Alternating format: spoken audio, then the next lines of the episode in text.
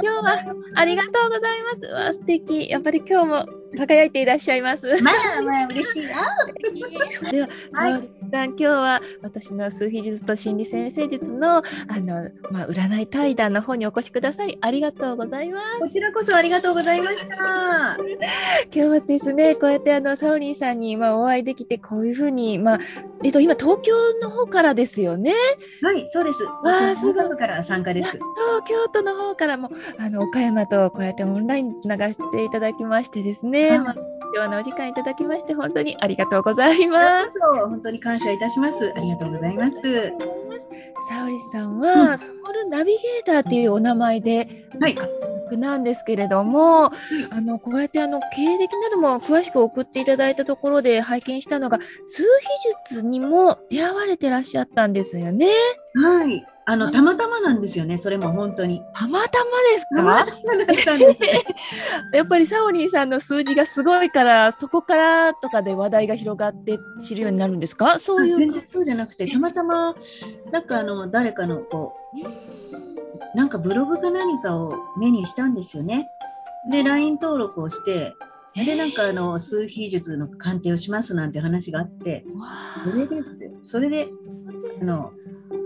出会いまして、わあ。ああ、数の数の世界ってやっぱり面白いっていうところからなんですよね。そういう、えっと2020年の12月に出会われてるということなので、去年？12そうです、月そうです、そうです。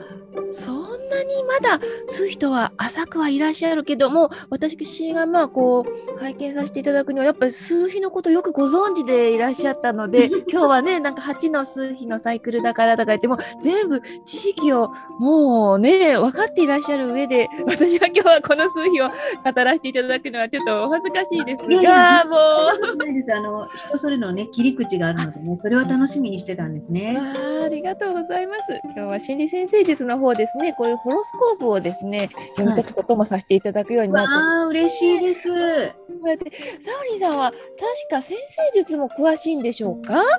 はい、一応やりましあた。すごい。もういろいろなことをじゃあ学ばれてきたということですものね。アカシックレコードとも出会われてますし、はいこれがまたねアカシックレコードに出会ったタイミングっていうのがサオリンさんにとって1というスタートのねまさに種を植えるっていうタイミングで出会われているので、もうそういったことをこうお仕事の柱となさるっていうのがここで1で立ったんだなっていうのを感じたんですよね。なるほど2018年にね出会われてらっしゃるということでそれでもやはりそこと言っても日は、うん、今からで言うと112年前とかなんですね。アカシックレコードにね出会われたのそれまでもヘミシングとかにも出会われてるんですよねうん2010年はい。もうそのあたりからもう宇宙に飛んでね。わあまさにそこですよね。はい。でバイババイノーラルビートですね。バイノーラルビート。わあ、すごい。これ私、あの、先生術を知って、えー勉強してる中で、松村清先生っていう先生が、その講義も受けました。えー、すごい。あのリアルでも。うっはい。まさに、もうね、松村先生のもう勉強会に出られた方っていうのは、皆さんすごい方になってて、まあ、そうですか。あじゃあ、ヘミシンクとかも、その頃にされつつも、まあ、松村先生のヘミシンクの勉強を受けられたんですか？その方はねホロスコープだったんですけれども、そまあそれもなんかご縁でね。え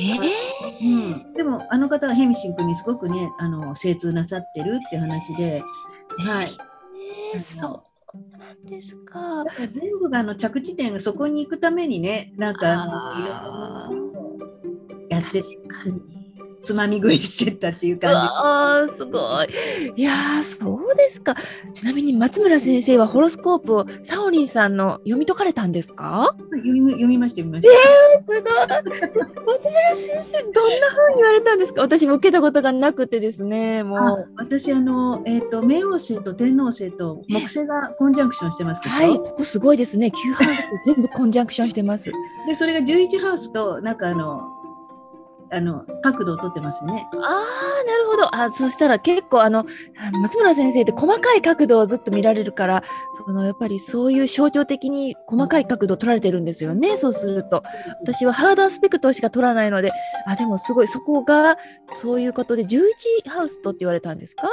でなのであなたはそういうのをやった方がいいっていう。ああスピリチュアル系なってことですね。そういうヘミシックみたいなああいうじゃないけれどもやっぱ宇宙系のこととか何かやったやるとあなたはいいですよねみたいな話を。うわ私は違うところを注目してたんですけど。はあはあそこっていうところですごい角度を取られたわけですか。うわ松村先生のって短いんですよね。確か15分とか20分とかじゃないですかあの全体の全体のはまあ2時間ぐらいなんですけど一人一人のやっぱ15分ぐらいずつでやりながらこうサンプルとして出しながらあのやられるっていう講義でしたけれど。あ、うん、そうですか。えー、すごい。私松村先生のはオンラインのちょうどオンラインサロンのを松村先生されていて、うん、それを私音声で聞いたりとかしてたんです。Facebook のそういうオンラインサロン向けのグループに入って、うん、そそれサオリンさんは何何年前だったんですか？それもそのあえっ、ー、とそうですね。ヘミシンクに出られたのが2017年なんですけどそのあたりです？今から。うん、証、ね、そうだな、19年かわわかんないんですけど、2年前ぐらいかもしれないです。あ、2年前あ、そんなに近い感じなんですね。うん、おお、すごい。あの、多分ね、最後ぐらいだったと思います。わあ、やっぱり今、増村先生がなんか足などをちょっと故障されてて、うん、あんまり活動されないような形ですものね。多分最後のチャンスだったと思います。うわすごい。もうなんか最後のとかラストにこうパッと滑り込むところがもうこの数比お持ちだというのがよくわかりますがサオリンさんは33番さんということでもう私このここ最近33番さんとも出会うことがものすごくありまして今予定しているだけでも34名さんぐらいの皆さんが33番さんでこの今回の対談を。そうなんです。やっぱり33番さんはやっぱりね時代のこういうまあ変革期の中に一番リーダーとしてねあのこう活躍されるためにこの宇宙にこう降り立ってきたっていう地球に降り立ってきたっていう、まあ、宇宙的存在なのかなって私の中では思ってるんですがここからのご活躍が本当にもうすごくお忙しそうですけれども。ご活躍。やっぱりそういうも数字なんですか、33まさにそうです。あのですね、数字としてはですね、最初に2日生まれですので、2番っていう数字をまず私の数比では立てるんですね。これがね、過去っていうところで言うと、まあ、前世も表しますし、過去というこう生まれてから、だいたい年齢領域で言うと27歳ぐらいまで、ここの27っていうポイントっていうのは、9の倍数なんですね。9年サイクルで今3回通り行ったっていうところがちょうど27歳のポイントになるんですが、そこまでの生き方が2という、まあ、女性性を表す2っていうのはね、女性性を表しますし、サポーターとかね、で、あの、前に決して出るよりは、こう2番手とかっていう形のポジションで1番の人を支えるっていうようなね、そういうこう裏方気質をお持ちなんですが、まあ、そこから結婚した後からだいたい27歳以降ぐらいから33という番号が現れてきますので、この33という数字を生きるっていうことが人生の中では一番テーマにはなるんですが未来に持つ数字っていうのがサオリンさんは8番をお持ちなんですが最後に8番が来る方っていうのは自分でお金を稼ぐであるとかあの自分が豊かさを得たら分かち合うっていうようなねそういったところが最終的にありましてあのたくさんの人とみんなで腕を組んで、まあ、肩を組んでよし頑張ろうみたいなところを目指すんですけれどもね最終的に持つ数字っていうのは苦手なところを表しますのでだいたい幼少期からたくさんの人と一緒に手を組んでやるとかっていうのは苦手だったかもしれませんよね。こういうね、配置でお持ちの方はそうなんです。しかしながらですね、この8をね、最後に持たれる方っていうのは、人生の後半戦でバリバリお金を稼ぐっていう ここからしっかりとビジネスの星をお持ちですからね、マサオリンさんがここからものすごいエネルギーをガーッとね、お使いになられてね、回していかれるんだろうなっていうね、そういうのが分かりましたし、これあの全部足すとよ、えー、と4つの4つ目4番目の数字というのが出てきますがここがですね2足す3足す3足す8っていう数字全部足すと7が出るんですね。うん。これっていうのは人生全般で大事にすることとかね、あのうんまあ、そこをこう頑張って、まあ、上手にそこをやって気をつけていれば上に立つその3つの数字が全部こうしっかりと基礎がしっかりするので立ち上がっていくっていうところがありまして、7はですね自立とか一人でするとかあと直感とかねスマートな生き方をするみたいななぜかそういうなんか一人みたいな、まあ、まあ個人とか個であるとかねそういったものがね大切なテーマだったりするんですけどねそういうしっかりとねきっちりとお勉強されたりするっていうのもずっとされてきたっていう感じがするんですけどいかがですか？そうですね、まあ、勉強してきたっていうつもりはないんですけれども、ね。まあ、何かを知るとか探求するっていうことは新しいことを知るっていうのがやっぱり喜びだったなっていうのは思いました。それですよね。深いかもう探求心です。もう深掘りもしますし宇宙にも飛ばすぐらい。本当に荒野のねところまでずーっと行くっていうぐらいの知識欲。ああその深掘りな感じが7番を感じますね非常にスピリチュアルなね数字でもあるんですがやはり33という数字ですからこのねゾロ目を持つ方っていうのは幼少期から非常に、まあ、家庭環境であるとか身体的なじょよまあ、状態であるとかいろいろとちょっと苦難って言いますか、まあ、激動な人生を歩むっていうところではあるんですけれどももうサオリンさんのこのね人生年表を拝見させていただくともう激動すぎてすね。もうびっくりしましてあとまあ転勤もねあのすごくご経験もなさってらっしゃってああと思ったんですけど、まあ、非常にですねやっぱ33番さんっていう数字を持つ方はあの、ね、えー1から9までの数比のサイクルを生きる中でも6という、まあ、ちょうど真ん中あたりに、まあ、ある愛情の年っていうところが33として出てくる方々なんです。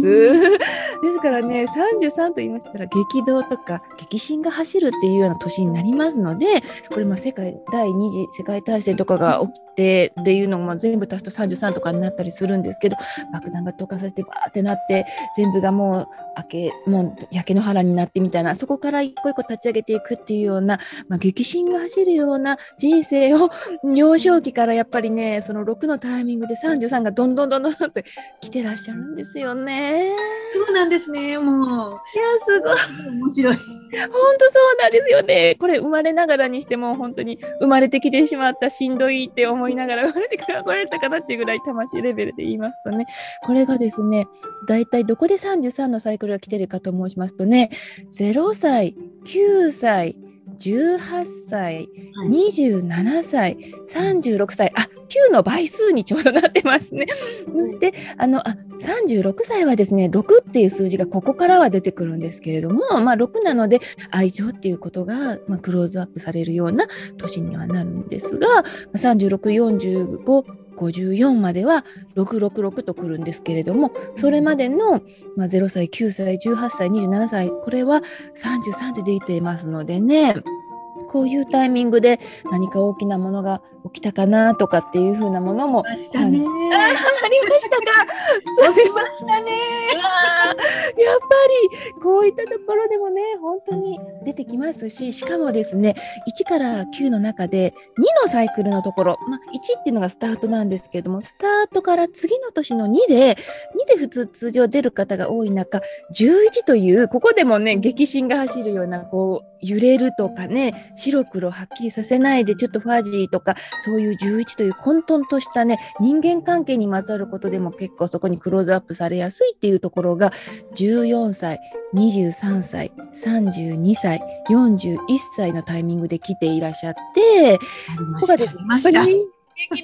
ありました。そうですかそういった時にやっぱりこういろんなことを考えながらぶつかってしんどい思いされながらスピリチュアルに目覚めていくみたいなねこういう流れも感じ取ったんです。それであの今がサイクルとしてはね4番でいらっしゃるんで、まあ、安定であるとかねご自身の中ではコツコツ、まあ、真面目にきっちりとみたいな1年間にこのお誕生日から入られていて次の年の6月1日っていうこう2日目の2日の1個前日までの1年間がこの4なんですがちょうどこのね占いを私の鑑定に来てくださる方っていうタイミングって結構皆さん人生の節目で来られるんですけれどもこのサオリンさんも実は来年が非常に大きな転換期になってまして、来年っていうのがね2022年の6月の2日のお誕生日のところからは5に入られますからここで言うと変化と言われますので4年前に振り返っていただいたところでここが1のスタートで2018年のところがスタートしていてで今4番目にいる中で来年はですね、ちょっと生活する場所が変わったり、付き合う場所、うん、付き合う方などが変わったり、何か用いる仕事でも新しいアイデアなどが入ってきて、本当にね、なんか人脈とか、あのお仕事とかも全部ガラッと新しい風が吹き込むような形のね、サイクルにはなってらっしゃるんですよね。うーん。ですので大きく何かここで転換していくのかなっていうのが来年にはなっていらっしゃってで実はその5っていうサイクルはそのまた振り返って9年前にも来ているっていうふうに見てみるとこのね大転換期って言われるいわゆる人生全ての中においてピラミッドの頂点に値するっていうのがサオリンさんの年齢でいくいくと44歳で来てらっしゃるんです。これが大転換期っていうとこなんですね。2013年なんです。。2013もありましたね。ありましたここはですね、43、44、45というこの3年間が大体ここがもう本当に人生で変わるところで、うん、びっくりするような人物に出会われて心を痛めたり、うん、わあ、こんなことが家族に起こったみたいな、ね、ことがあって激震が走るんですけれども、うん、43、44、45はそういったことがありましたでしょうか？ありましたね。ありましたね。ありましたよね。やっぱり変わりましたよね。その頃ってあれですよね。13、14、15ぐらいですかね。あここは2012年がまず43歳なんで、大体ね、2011年っていう年がですね、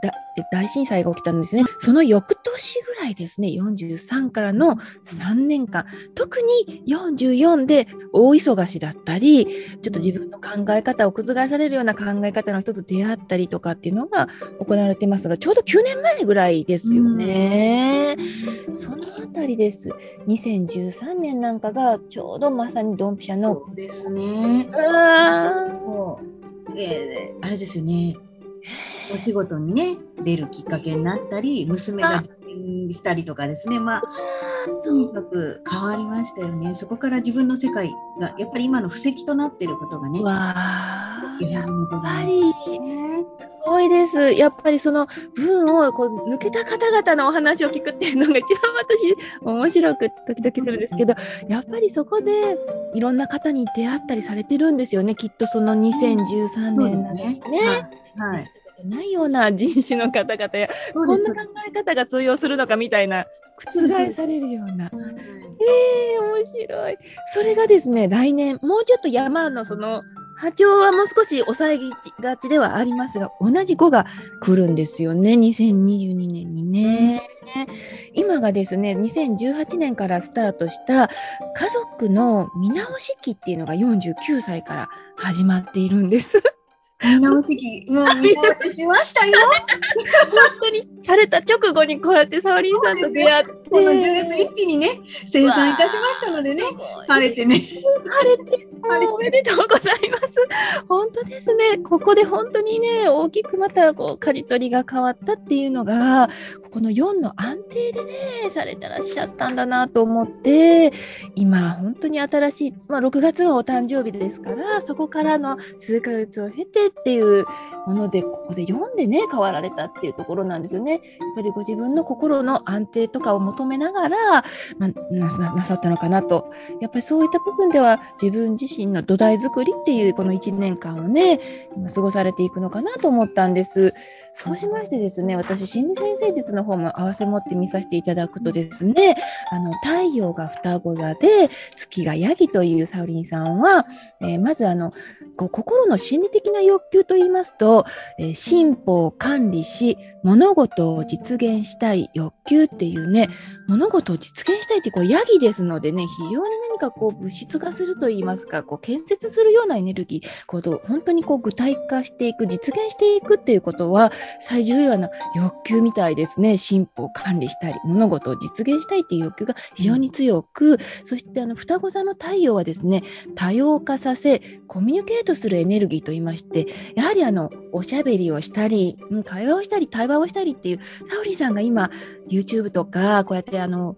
Facebook ライブですよねそういうことを使ってたくさんの方とコミュニケートしながらあのお話をされたりするっていうことをされてますがまさにこのなんか欲求って活かせてらっしゃいますよねエネルギーもね。ねなぜだかそうですね。そしてこの実現今お話聞いててねこの実現していくそのヤギのね、えー、ものがあの数比の8に通ずるんじゃないかなって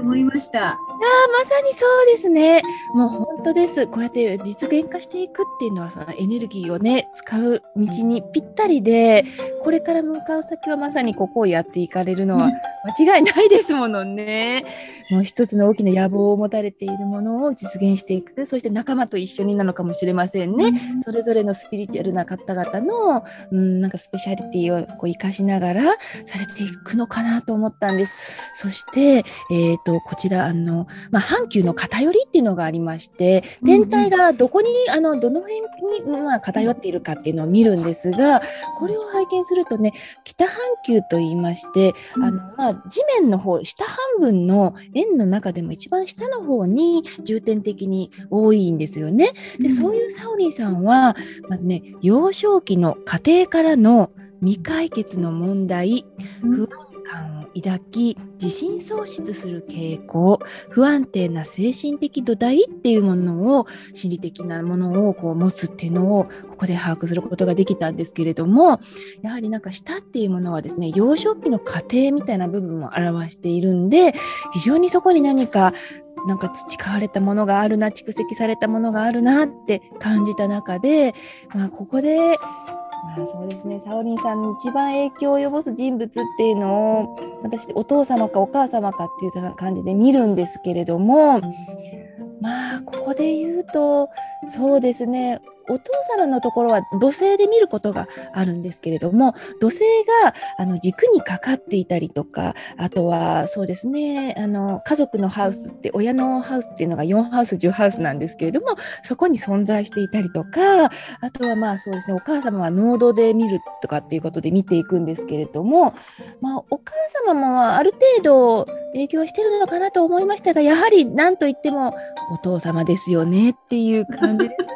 すね。子供が非常に安定を求めるようなあの方のかなと思うんですけど厳格で厳しさみたいなものがちょっと私の中では伝わってきましたけれどもやはりお父様とはいろいろありましたでしょうか？ありましたね。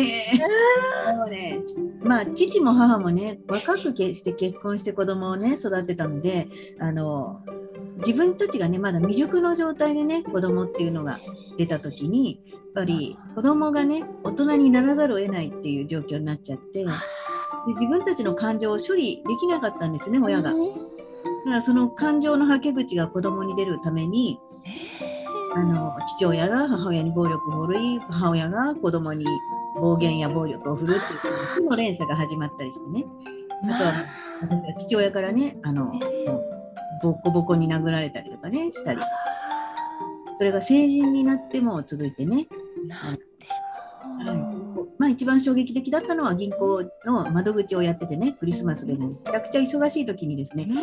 顔をもうボコボコに殴られてで鼻が骨が折れてで自分はショックで過呼吸になって救急車に運ばれてって。ことがあって。でも忙しいから休めない。顔をパンパンに張らせて窓口に立つっていうこの屈辱感。すごいです、うん、であの家に帰ってきたらもうねもうあの家族というか恨むということができなくて、うん、許すとか許さないという問題ではなくてね、うん、負担をするしかない。そういうふうなねわ重ねてきましたよね。すごいもうそこを本当に耐えるしかないような感じでっていうことなんですね。そうですわあ記憶の彼方に もうなかったことのようにするしかなかったんですね。それでもまだちょっと前のことでいらっしゃったの20代過ぎてからって言ったらまだまだ本当にこの前ぐらいのっていう感覚ですから実際的に肉体的にも気づいてらっしゃるけど一生懸命蓋をしてっていう、まあ、ある意味幻想の中に追いやってって言いますか現実じゃないって思いながらっていうそれがまたスピリチュアルに出会われたことによってちょっとこう深掘りしてみたり心を癒したりなさっていかれたんですね。今それがあって磨かれてここなんて言いますかいろんなまあ経験なども磨かれて今こうやって輝かしい 伊沢里さんになられたんですね。わあそれは本当にびっくりしましたそういう過去をお持ちだったんですよね。お母様もやはりそういったまあパートナーであるご主人様からそういったことで受けられていた分でまあ本来そういう方ではないんでしょうけれどももうどうしようもなくやっぱりお子さんの方に向かったっていうのがあったんですね。おそらくまああの本当に精神的に未熟だったんでしょうね。親としての施設というかがまだ未熟だったと思うんです。だから子供が大人にならざるを得なくて口をつぐむしかない。やっぱりこう自分の感情をこうコントロールできないものだから、常にヒステリックになったりしてあの家庭の中でね自分が安心安全な場所が全然なくて。わあまさにこれですよね。幼少期からの家庭からの未解決の問題不安感をね抱いて自信喪失するというね不安定な精神土台っていうところがありましたものね。これはこういうふうな天体の配置を持つ方にはどんなセラピーフローをすればいいかっていうのがありまして、幼少期の家庭内経験から距離を置き客観的に見るそして仕事で評価され自信をつけることで自己イメージと社会的地位を向上させるっていう、まあ、そういったセラピーフローが大事になってくるのでそういった方はやはり今度は社会に向けてですね家庭と真反対にある今度上の方に向けてご自分をこう成長させていくっていうことが大事になってくるっていうようなね天体配置にはねなっていらっしゃるんですよね。深いですね。深いんですよね。ここのね、本当に並び順見るだけでももうわかるんですね。そしてですね、あの職業っていうところを見ていくんですけれども、非常にね、あのこの心理先生術の面白いところは適職判定っていうのがありまして、この天体配置をいろいろとこう分析しつつね、その方の5つのある系統、職業系統の中から1つを絞り出すっていうことをするんですね。私がそれでね、もうサオリンさんはこれだって見つけたのは援助治療系っていう系統でした。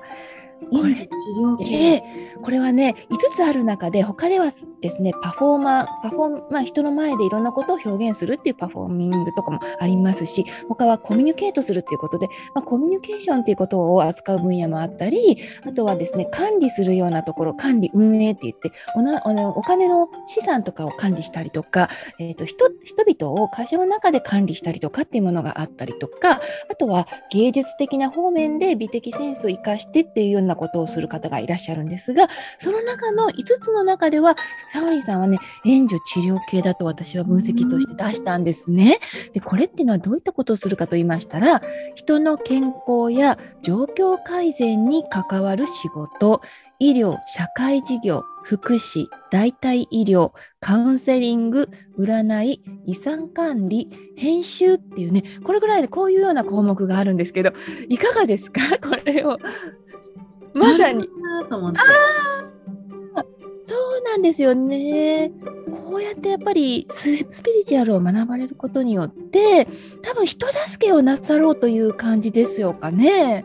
そうかもしれませんね。うん、メッセージをねお伝えすることとか例えば今いろんな対談をされてますけれどもそういった中でこういろんな方々の、まあ、人生を通じての学びであるとかを共有なさりながら今大変な思いをされていらっしゃる方あもしくはこう沙織さんのようにすごく苦しくて幼少期のものを抱えてでもこんなようにこう元気になったよっていうこう生き様を見せるっていうような、そういうなんかさなんかステージといいますか、まあ、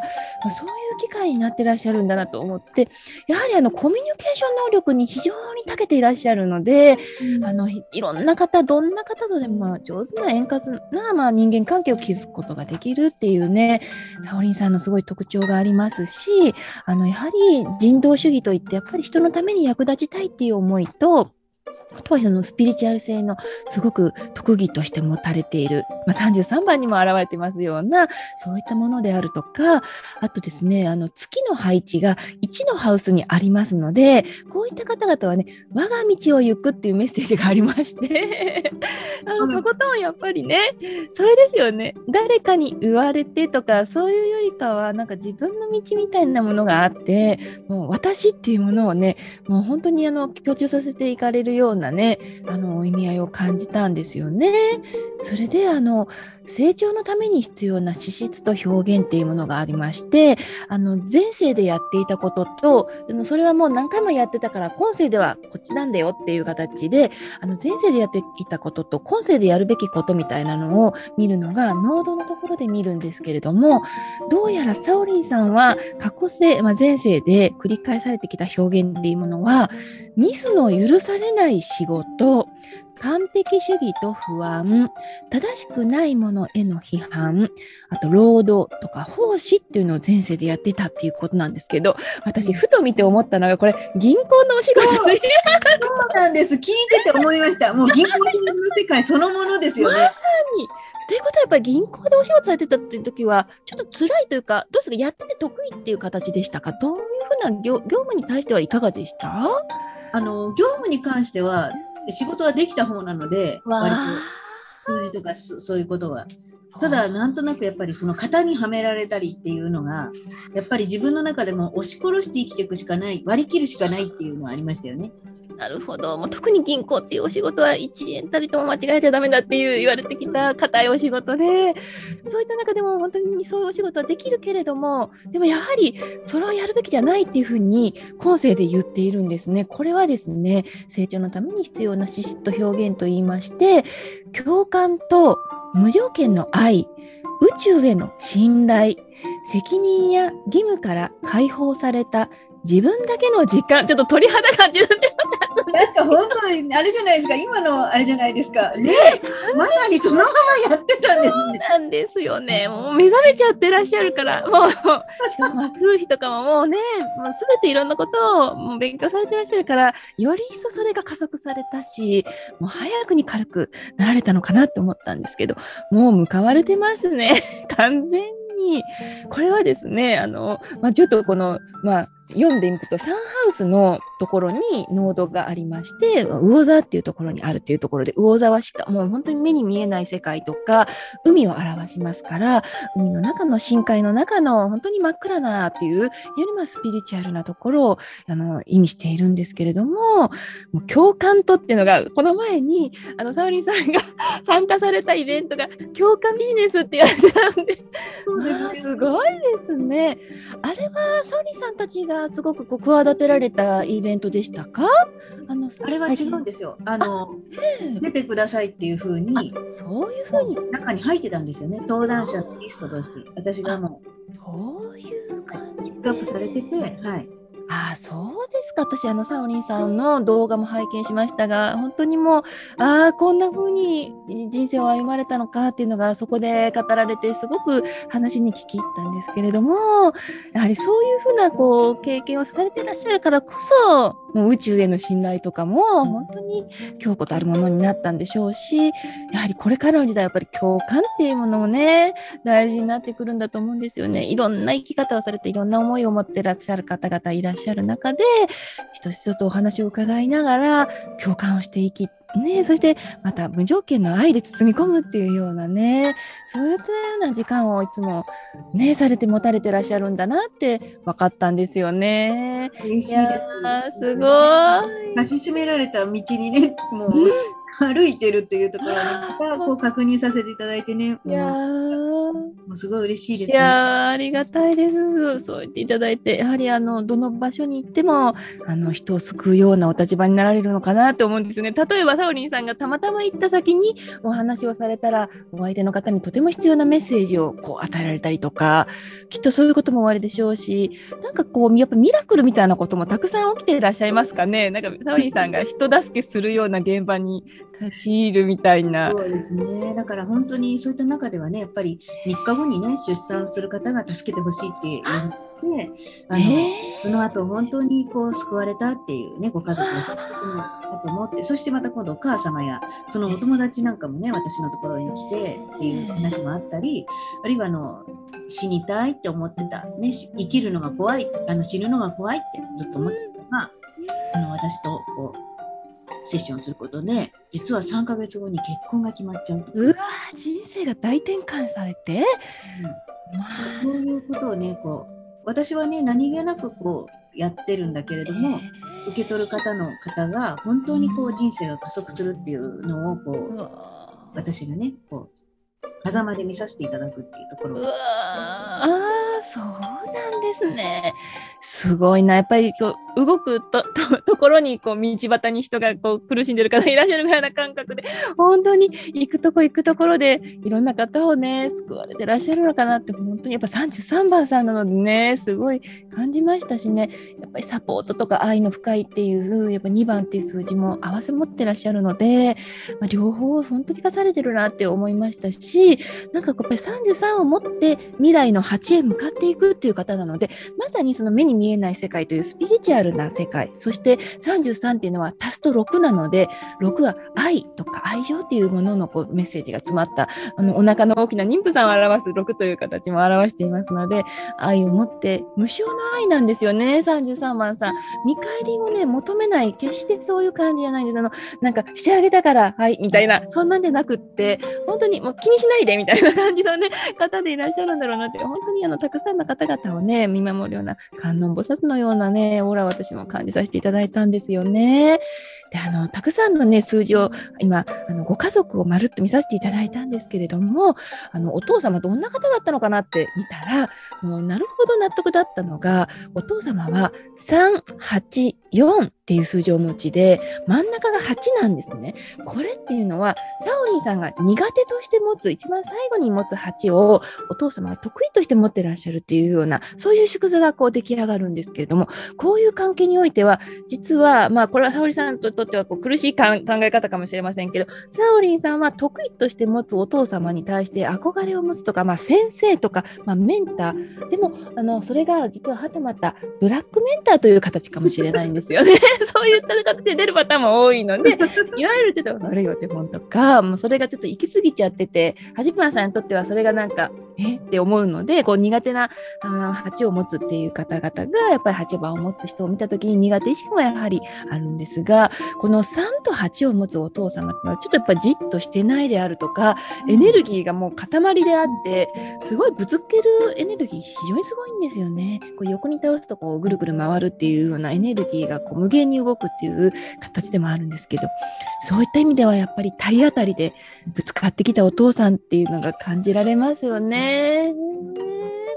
なんかこうやっぱりね成熟度といえばやっぱり33という大きな塊のねこうガシッとした数字を持つ方にとって3と8を持つお父様っていうのは少しこう少年のような3を持たれてますので少しこう頼りなさとか弱々しさみたいなものも出てくるのかなとも思いますしなんかこう瞬発力でこう言っちゃいけないことを言っちゃうとかねなんかこうぶつかる上司でも会社の中で結構言ってしまってちょっと上司との関係が悪くなるとかかっていう感じで3と8って結構現場で結構戦う選手だったりするので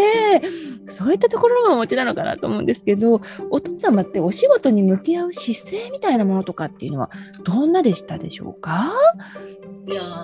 どうですかね、うん、でも一生懸命やってたと思いますよ。あでも自分の趣味の方が忙しかったと思います。趣味が終わりだったんですね、お父さん。多彩な人でしたよ。もうジャズバンドやったり、あとはあのシューティングハンティングあの狩猟をやったりまあマニボートみたいのをやったり、まあ、遊び人ですよね。うわすごいまさにですね38っていう数字はまさにそういうもう好きなことを追求してねもうやりたいことを自分でやる。お金もそこにはしっかりかけてっていうね。ああそういった意味ではなかなか家に収まるような落ち着くようなお父様ではない感じで、ね、わあそう。現状でね家庭を築こうとするのでね振り回されちゃうっていうことが大変でしたね。でそこへ来てお母様が911 8っていう数字をお持ちなんです。ですからね、9と11っていう数字は結構裏方の数字で、イメージで言うと、どちらかというと、陰か陽かって言ったら、陰の方の数字でいらっしゃるので、まあ、何かこう、陽を持つお父様に対して、全く真逆で、しかもすごく落ち着いて大人みたいな形のお母様、奥様だったのかなと思うんですけど、やっぱりこう11を持つお母さんなので、33という数字のゾロ目のお子さんを育てるには、非常に相性というか、分かってあげやすいって言いますか、同じグループっていうところはあるんですけど、まあ、9と11ですから、どちらかというとやっぱりこもりやすいし、ちょっと心がぶれやすいし、こういう数字はね、ちょっと精神的にね、バランスを崩しやすいですよね。精神的に不安定でしたね。不安定ですね。不安定です。完全に11がね。はい、うわそれちょっとやっぱりネガティブに偏った時には周りが振り回されちゃうっていう感じですよね。うわそういった意味ではやはりあの非常にこの33を持つ方っていうのは跡取りの層っていう層がお持ちでしてやっぱりこう33ってあの財産を引き継ぐであるとかお父様お母様が大変な時にこう救世主として現れるような感じで生まれてくるっていうところがあってまあ11のお母様にとってはある意味分かってくれるお相手ではあるんですよねお子さんとしては育ちやすい部分もあるけれどもお父様とのご主人様とのこう真逆な感覚っていうのがあるから非常にちょっとこう負の連鎖といいますかそういったものを感じながら沙織さんの幼少期っていうものをちょっと汲み取ることができたんですよね。だから常にねこう間に挟まれてね引り出されて夫婦喧嘩の中に、ね、ああ仲裁役でそうなんですか。大変というかね大変な苦しかったですよね。まあ大変でしたね。すごくお母様とお父様は若かったんですね、年齢が。若かったんですけど、まあそれもね、仲良くなかったんですあら、最初の。最初、私が覚えてるところはもうそこでした。なんですか、もともとはもう家庭環境がちょっとギク、まあ、ギクシャクというか、ギスギスと言いますか、そういったご家族だったんですね。あでもそれを考えてみても、やっぱりサオリンさんを生み出すためにには、そのご両親が必要だったっていう意味では、本当になんかもうサオリンさんを生むためにこうねこう強制的に組み合わされたと言いますか、まあ、そういうことですし33番を強調させるような、まあ、育て上げるためのっていうご夫婦だったのかなって思いますね。あと弟様が398であの9はお持ちなんで後取りの層はお持ちなんですけれども最後に8は持つんですよね。お父様は8が得意1人だけ得意でお母様と弟さんとサオリンさんは全部苦手なとこに8を持つんですよね。8が嫌っていう嫌い苦手そういうふうなものを見た時にあーってお父さん1人だけちょっとこうね飛んじゃってるなっていう感じを思ったんですけど 産休の弟さんっていうのはまあすごく子供っぽい3を持ちつつも9という非常に高いところから視点をね持つ頭のいい方だったんですよね。弟さんってどうでした？家族いややっぱりあの学校の勉強はできなかったけれども。本当ですか？頭のいい方。やっぱりあのそういった現実世界でどうやって生きていくかっていうことはものすごく上手だったしそれを私は羨ましかったですよね。あらじゃあ立ち回りとしては？立ち回りも上手だったしそして愛嬌があったのでね。愛嬌。れるしでもやっぱりあのそういった深い目で見てるなっていうところもあって、ね、私としてはすごく羨ましい部分がありました、ね、羨ましいと思われながら弟さんが跡取りの層があるんですけれどもなんとえっと、このお名前がとてももう由緒あるお名前のくじめさんっていうお名前を結果的に継がれたのが沙織さんっていう形になるんですか？いや弟もあのあそうかちゃんとあの隣に家を建ててちゃんと、えー、あの継いでるという形になってますがね。そうなんですね。名乗るということという形で。うわすごい。私最初はこういう字見たことないと思ったんですけれどもその印象がすごい強いのでもう忘れないっていう感じですね。本当に忘れないです。もう絶対覚えちゃいました。門構えに亀って書くんですか、はい、はい、それ略字なんですけどね。あ、そうですか。もうちょっとこう中に何か文字が2文字上の方につくんでしたね。な何か。王様。王様。そうなんですね。ってことは非常にこう神がかり的なお仕事といいますか神事をされていたってことなんですね。その分やっぱりこう類寄せるじゃないですけどご先祖様がすごくそこをな操作なさったのかああそうですかくじめさんというお名前のものに戻られたっていうところなんですね。いやー今まで今ねちょうどあ今ちょうど40分ぐらいお話をさせていただいてずっと私ばっかりが喋っていてあのね聞き惚れていました。とんでもないありがとうございます。す。嬉しい。もう沙織さんのいろいろこれからの展望などもお聞きしたいなと思っていたんですけれども。